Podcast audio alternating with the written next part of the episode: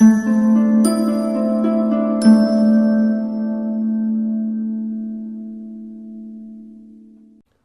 tema dello straniero è un tema di stringente attualità, però eh, ovviamente la stringente attualità inevitabilmente porta tutti noi anche a banalizzare.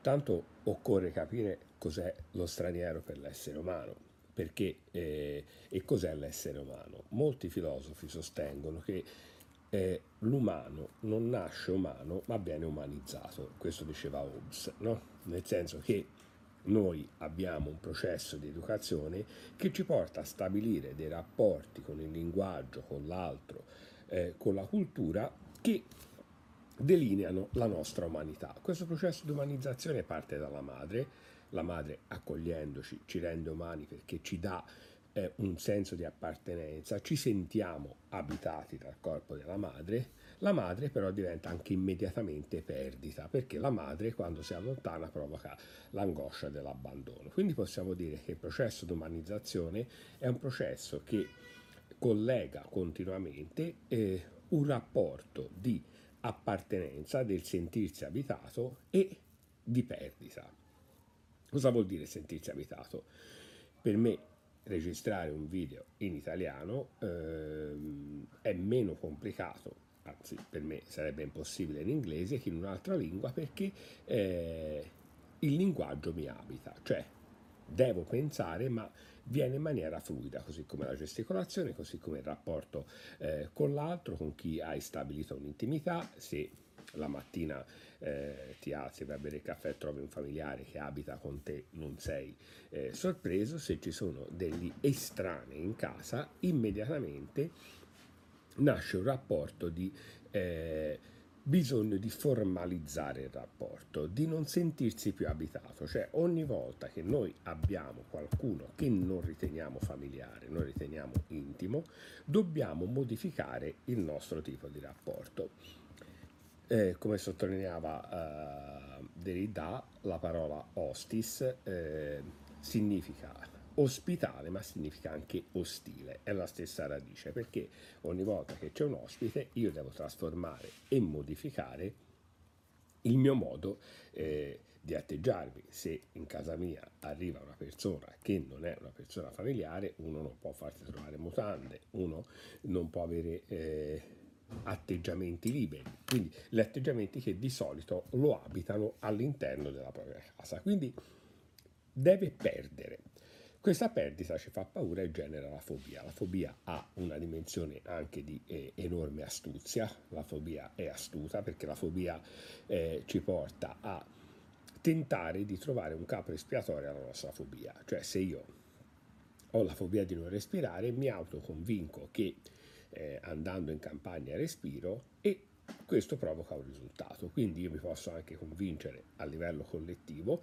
che il problema in questo momento per l'Italia sono gli immigrati e la fobia sembra dimostrarmi questo, cioè che se vivere in un paese dove non ci sono più questi elementi di migrazione ci farebbe vivere eh, tutti meglio. Eh, però senza la dimensione dello straniero, senza la dimensione dell'estraneità, non ci sarebbe la possibilità di modificare un meccanismo culturale.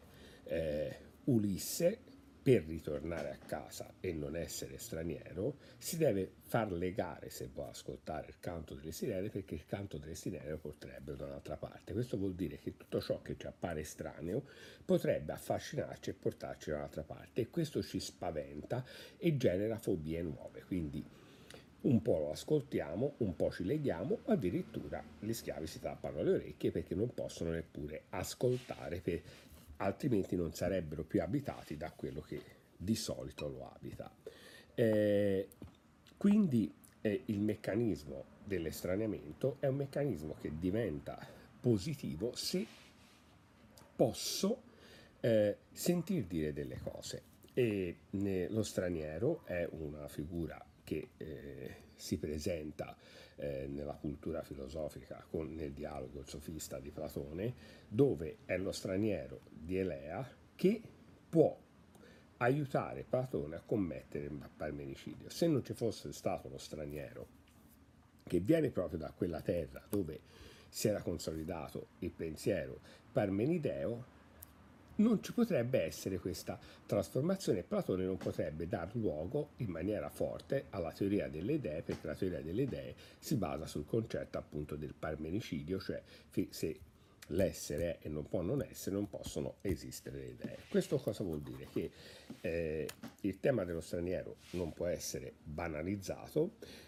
eh, ma il meccanismo di estraniamento non è un meccanismo che è collegato al colore della pelle, che è collegato all'etnia, ma semplicemente dal non sentirsi parte e dal non essere abitato. Se noi rimaniamo in tutte ciò, le cose che ci abitano, non è detto che ci stia bene, anzi molto probabilmente ci chiudiamo. Se noi ci apriamo completamente alle cose che non ci abitano, ci perdiamo. Quindi è fondamentale per una cultura eh, riflettere su tema dell'estranità su ciò che è estraneo e riprendere la bellissima lezione di Levinas, cioè del fatto che eh, io esisto se sono abitato dall'altro, cioè che eh, la casa dell'uomo è comunque nell'altro, nello sguardo dell'altro, nel volto dell'altro, e l'altro che mi chiede aiuto mi, aiuto mi deve provocare un processo di rafforzamento dell'umanizzazione e non della disumanizzazione.